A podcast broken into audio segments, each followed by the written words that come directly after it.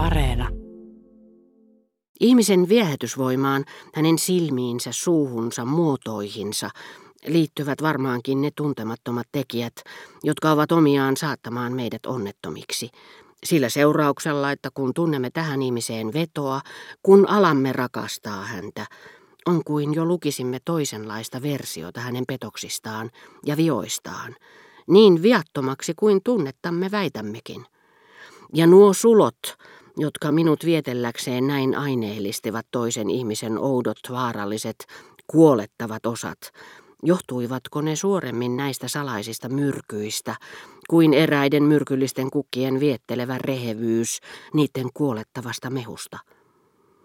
Ehkäpä juuri Albertinin pahe, tulevien kärsimysteni syy, oli kehittänyt hänessä tuon rehdin ja mutkattoman käytöksen, joka harhautti uskomaan, että lojaali ja varaukseton toveruus oli hänen kanssaan mahdollista, siinä missä miehenkin kanssa, niin kuin vastaava pahe oli Charlyn paronissa kehkeytynyt naisellisen hienoksi tunteellisuudeksi ja henkevyydeksi.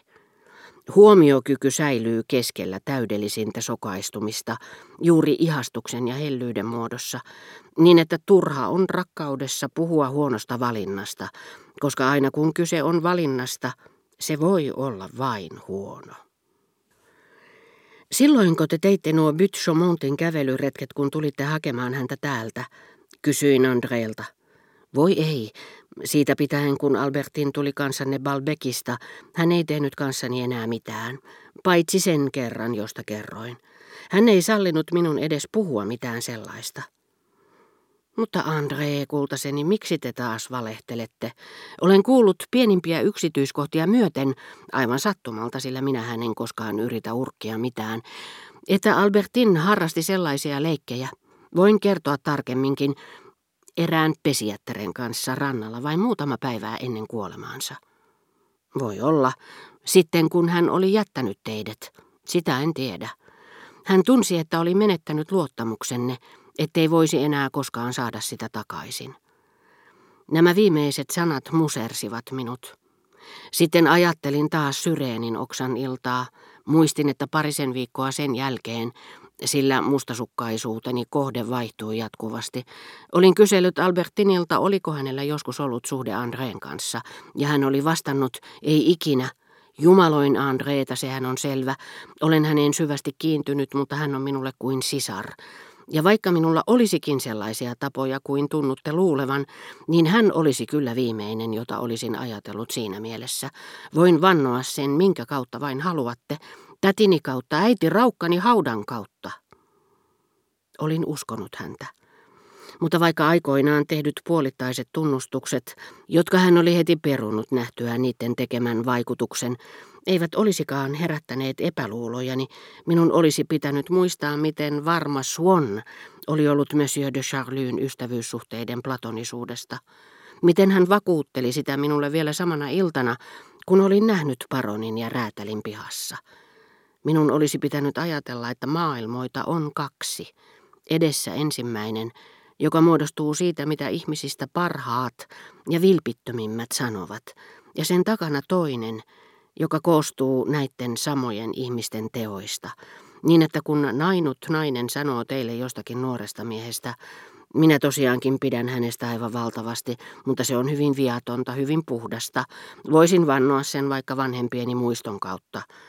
Olisi syytä heittää epäilyt sikseen ja vannoa itselleen, että hän luultavasti tulee juuri kylpyhuoneesta, minne hän tuon nuoren miehen tavattuaan aina kiiruhtaa, jotta ei saisi lasta. Syreenin oksa teki minut kuolettavan surulliseksi, ja myös se, että Albertin oli uskonut, sanonut minua kavalaksi ja vihamieliseksi.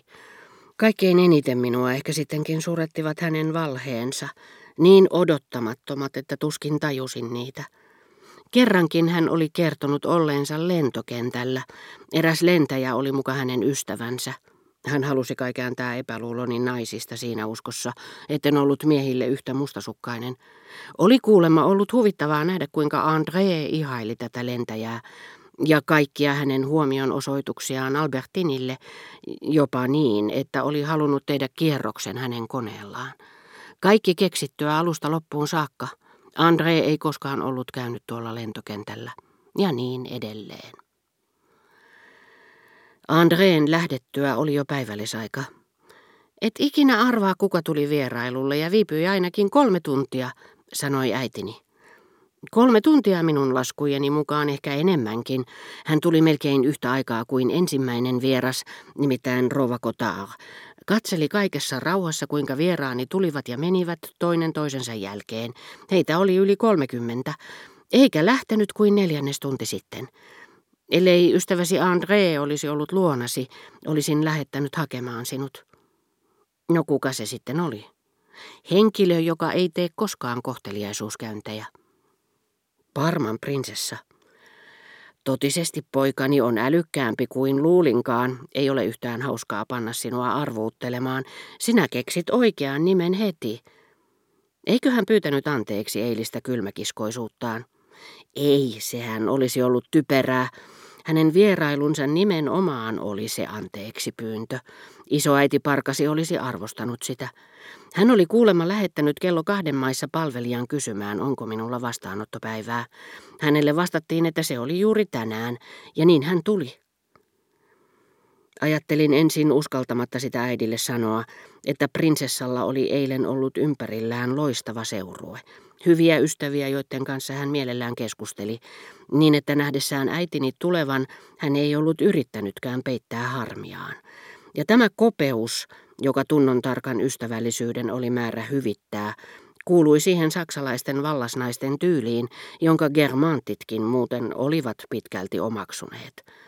Mutta äitini uskoi ja lopulta minäkin, että Parman prinsessa ei yksinkertaisesti ollut tunnistanut eikä katsonut asiakseen huomioida häntä, että prinsessa oli äitini lähdettyä saanut tietää, kuka hän oli, joko Germantin herttuattarelta, jonka äitini oli tavannut alakerrassa, tai listasta, johon ovenvartijat pyysivät vierailijoita ennen sisään astumista kirjoittamaan nimensä rekisteröidäkseen ne sitten. Hänen mielestään ei ollut järin rakastettavaa lähettää äidilleni viestiä tai sanoa hänelle, en tunnistanut teitä. Ja hän oli arvellut, mikä oli saksalaisen hovikohteliaisuuden ja Germantin tapojen mukaista, siinä missä ensimmäinen tulkintanikin, että vieraskäynti, etenkin tuntikausia kestävä vierailu, poikkeuksellinen teko hänen ylhäisyytensä taholta, selittäisi äidilleni kaiken välillisesti ja aivan yhtä vakuuttavasti – niin kuin sitten kävikin.